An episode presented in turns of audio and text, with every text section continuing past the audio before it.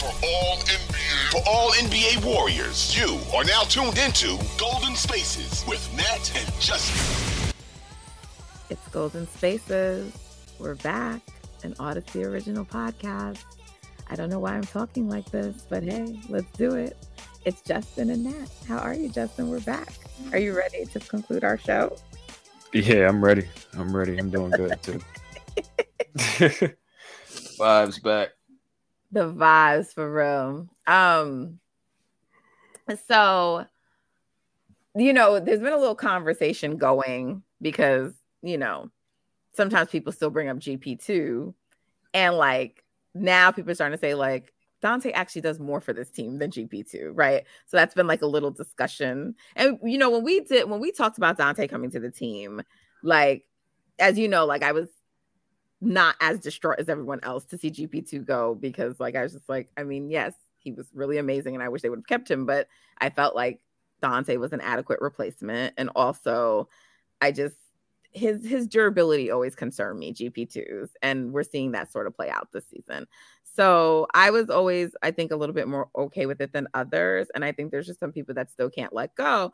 But I have started to see some people be like, mm, G P T wasn't doing, G P two wasn't doing that, you know, like with respect to some of the things Dante does. Or, you know, some people saying like Dante actually adds more to this team than G P two. So look, they're different players and they they add different things. I still feel comfortable with my assessment that he's an adequate enough replacement. But like, what are your thoughts on like, Is is DiVincenzo actually doing more for this team? It, like, is he a better fit? Like, what do you think?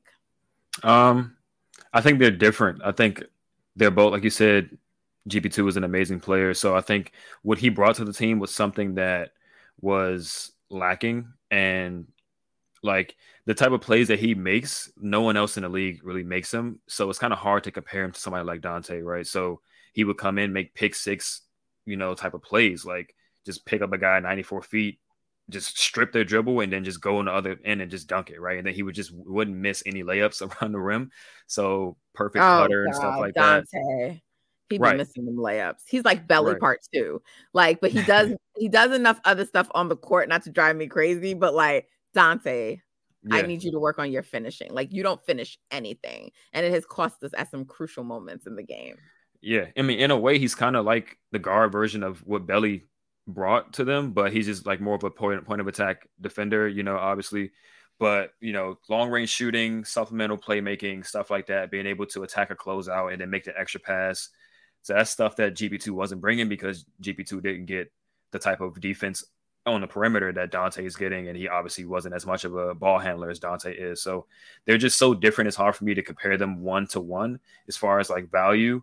Um, obviously Dante can do some of the point of attack stuff that G P two does. But like I said, G P two is extremely unique in his ability to guard guys um, and play defense the way he does.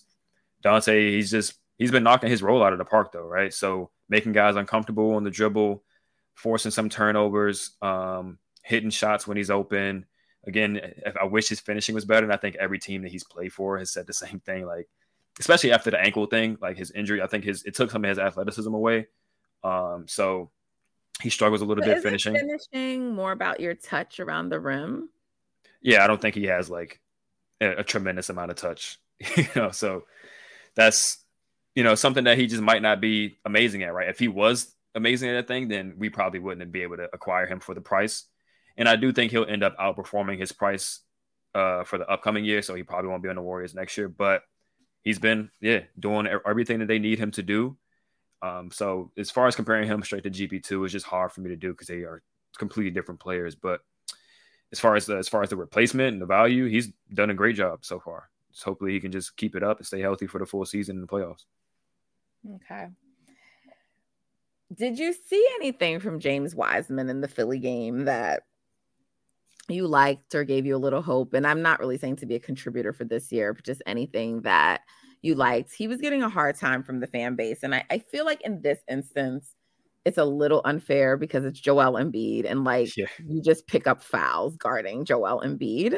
Mm. Um, him and um, Poole had that nice play, the pick and roll, and he got like the dunk and, you yeah. know, Steph went crazy. Like, Steph, you need to calm down because we don't need you re-injuring that shoulder. Right. But, you know, like, everyone was hype, you know. Um, so obviously that was a great play. But did you see anything from him that, like, we're like, okay, he's coming along or something? Um, I mean, he you didn't play no, a ton. That's the answer. Yeah, I, I wouldn't say I did. The, that one play, he definitely got a really solid screen on there. And that's one of the little things that I think could take his game up a notch, right? If he can consistently set hard screens, because he's such a big body, right? If you look at what Joel Embiid was doing, and obviously Joel Embiid is a superstar in this league, but he runs a screen with Harden, and like Joku was getting smacked on those screens. Like, it's hard to get around his body just from him being that size. And then he sets screens with intention and with power and strength. So it makes it even harder to get around him. And it just creates a ton of space with James Harden.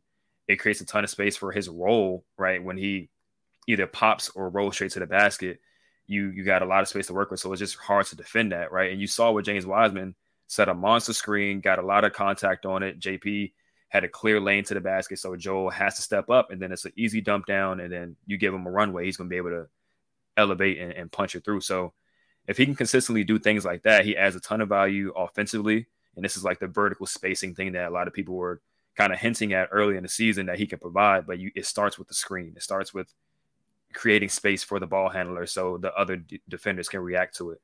Um, but yeah, it's it's tough to guard Embiid. So not really going to fault him for picking up the fouls and stuff like that. It's Embiid such a tough cover, but yeah, he just got to focus on the little things. And I think, you know, the time in the G League has definitely helped him out, but he might need a little bit more time down there. Do you think we're going to see more of him during this time when Steph is out? Probably. Uh, I think ba- d- depending on the matchup. But, I mean, J M G's been playing a lot better recently. Um, I think last game was his best game of the season. He hit a few threes against Philly in the second half, so I think he might have found his shot a little bit. Hopefully that can be more consistent. So if he's playing better, then he'll eat some more minutes, and it might be tough for James Wiseman to get back into the rotation. But if he kind of goes – if J M G goes back to, like, how he was playing before, not really playing well, then it might be an opportunity for James again. Okay. So these are all good things, right? Yeah. I mean, these guys playing better is a right. good thing. So, like, when Steph comes back, like, we're hoping it's like the tailbone that he comes back, and like, this is probably going to be the part of the season where they got to like run off those, like we said, like fifteen out of twenty wins or whatever. They're going to need mm-hmm. to. Because, I mean, at this point, the goal has to be just to finish within that top six, right? Yeah. I mean, I think the goal still should be top top Four. three. I think it should be top three, to be honest. Um, I mean, depending on – I mean, you're probably going to see either uh, Memphis or New Orleans, even though actually the Nuggets are tied with uh, New Orleans. So, I think I, I kind of don't want to play with the basketball gods here and try to play for wherever Denver is, but – Um, yeah, that's you. You want to see Denver in the first round over those other two teams, I think, in my opinion, uh, because Denver's defense is just an atrocity. So, yeah, I think you should definitely strive for top three. But if you if you're going to fall out of the top three, um, you you just hope Denver's at one if you're at four, in my opinion. Okay. Yeah, I mean, okay. if they hover around, if they hover around five hundred while Steph is out, that'll be at about the midpoint of the season. Um, and they'll have about forty-ish games left. And if they run off, you know, like like you said, if the guys kind of find their game while he's out and then they continue when he comes back and they, he can just add on to that, um, maybe they pick up another player in the meantime that can just shore up their front court, then I can't see why they can't win twenty-eight out of the, the final forty, you know what I mean, and jump up the standings. So, We'll, we'll see. Denver has five less wins than us at the three spot. Five less losses. Losses, yeah. I just feel like, I don't know, four less losses feels not as far to me as five less losses. I know there's only one difference, but it feels five just feels so much greater than four. Um, but let's Are you see. talking about as far as like, oh, outperforming them for the rest of the season? Yeah. Yeah. It's going to be tough, but like I said, I mean, none of these teams have created a ton of separation. That's why I'm thinking if the Warriors have one huge run in them, then they can cover a lot of ground, because I think a lot of these teams are just going to win at the same pace that they've been winning. Whereas with the Warriors, you can clearly see why, you know, like this isn't the ceiling of the Warriors is much higher than these other teams. I think these teams are just going to continue to win at the same pace that they've been winning at, but the Warriors have a big run in them, kind of similar to the Celtics last year, and they can just like shoot up the standings where everybody just hovers to where they already are. Um, so we'll see. Okay. Well, I'm sort of excited again. I hope they don't like, you know, I, I, I'm managing my expectations, right? Like I'm not expecting this team to like go on a win streak. If they do, hey, even better. But mm-hmm. um, I really don't want it to be like last year where they, when Steph first went down and they just lost and lost and lost. And then finally at the end, they sort of gathered themselves and and and got a few wins, much needed for them to hold on to the three spot, right? So I'm hoping it's not like that. I'm hoping they just can kind of steadily stay around five hundred. Um, and as long as I see them in games, right? Like they were in the Philly game. Right. Right. And we know that that's a better team. They have two stars. So, or they have a superstar and, or whatever. And a guy who used to be a superstar, but who can still, who can still make plays. Right. And so. Yeah. I still say he's a, he's a star still. He just ain't M V P level. Yeah. Okay. Okay. So, um, so yeah, so, but like, you're right. I mean, I'm just taking like a, I know we kind of said we're out of the prediction game, but like, let's just take a little quick look at the schedule, right? So I'm looking and we're saying, let's split one of the next two at a minimum. And like New York, look, just split one of the two. If you get one, whichever one we're happy with, but New York probably is the one to like really go for. That seems mm-hmm. more realistic, right? The next, yeah. So they come back home on Christmas Day. It should be competitive with Memphis. Mm-hmm. They need to yeah. fucking beat Charlotte because they didn't beat Charlotte last year. And we know because like they should have won in Charlotte last last year, whatever year it was before Draymond. No, that was two se- what, what the season we had Kelly Oubre when Draymond decided to throw that game. Right. So like we know they can fucking compete. That's not what happened. Yeah, that's that's what happened. That's why I'm laughing. Yeah, yeah. That's definitely what happened. Oh, like am I being too hard on it right now? Okay. That season was nah, yeah. That, that game crazy. Made me so fucking angry. Anyway, um, so they need to beat Charlotte, but they have Charlotte and Utah on a back-to-back. But they need to fucking make up for that loss in Utah. So they gotta win two of those games. They gotta dig deep and find a way to beat both of those teams, right? Mm-hmm. So, like to me, even though those games are back-to-backs, I want to see them beat Charlotte and Utah. I would like for them to beat Memphis, but you know they may not.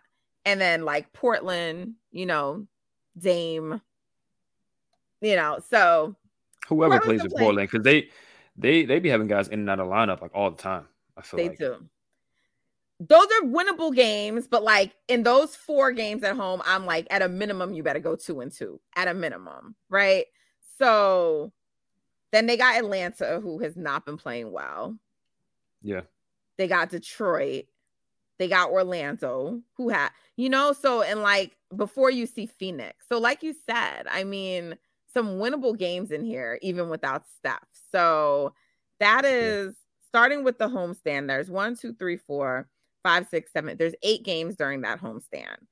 Based mm-hmm. on the teams I told you they have, Memphis, Charlotte, Utah, Portland, Atlanta, Detroit, Orlando, Phoenix. It's eight games. I would like them to go five and three. Is that possible? I was thinking the same thing, to be honest. Um, it's definitely possible. We'll see if they can bring the same effort they brought it in Toronto um, against these teams. But like you said, keep it competitive with Memphis, keep it competitive with Phoenix, um, keep it competitive with Portland and Utah. I think, you know, those two games you can see it going either way, but Charlotte, Atlanta, Detroit, Orlando got to be wins, even though Orlando's been playing much better. Those got to be wins, and then you any just team you already to... lost to, you got to win this time. That's how I feel. So you ready? You don't want to like lose the whole, even if you're not going to see them in the playoffs, you don't want to lose the full regular season, right. season series. So exactly, got to beat so Orlando. Got to beat Orlando, Detroit, and Charlotte because they all beat you in their place. So you got to beat them at your place. Um, Yeah, Phoenix has already beat them twice, so it would be nice to get them. And yeah, they can go. I think they can go five and three here for sure. It would be amazing if they can go like obviously better than that, but five right. and three would put them a game above five hundred. I'm pretty sure.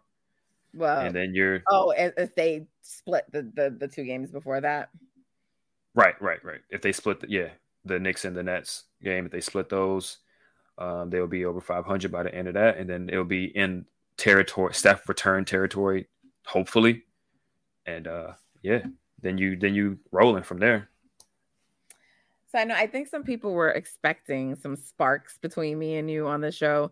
Um, this episode, because we had a little back and forth on the T L about Steph, oh his injury, and like what was the cause for it. And um, that's not what me and Justin do, you know, even right. when we disagree, that's just not us. So I'm sorry if we disappointed, but I think we're pretty interesting about that. So, right, right. Um, Justin respects me and he don't be saying crazy stuff to me. So we respectfully disagree, not like some of you other people on the T L. So right. I mean, and if you tweet me and with something like disrespectful towards that, obviously I'm not gonna respond to you. Like I'm not gonna feed that, you know what I mean? Trying to like indirectly like talk. Oh, is that what they do? Because I don't even look at the comments. Yeah, sometimes people do that, and it's like, bro, I'm not going to respond to you, like so. Well, I just appreciate you, Justin. Thank you. Yeah, no problem. Yeah, you're not gonna get that from us. Like, it's okay to disagree with people, you know. So, um, so yeah, but this has been fun. Looking forward to the games this week. Um, we're gonna be recording, I think, after the Brooklyn game. So you guys won't have anything from us till after the Brooklyn game. And then we're going to do another episode later in the week to preview Christmas Day. So, um, and talk about some other stuff, happenings around the league. So thanks for tuning in, guys. As always, you know, follow, subscribe, download, share, tell a friend, and leave positive reviews. Keep your other stuff to yourself. Okay. You can D M us about that. All right. Right. All right. Until next episode. Take care. Bye.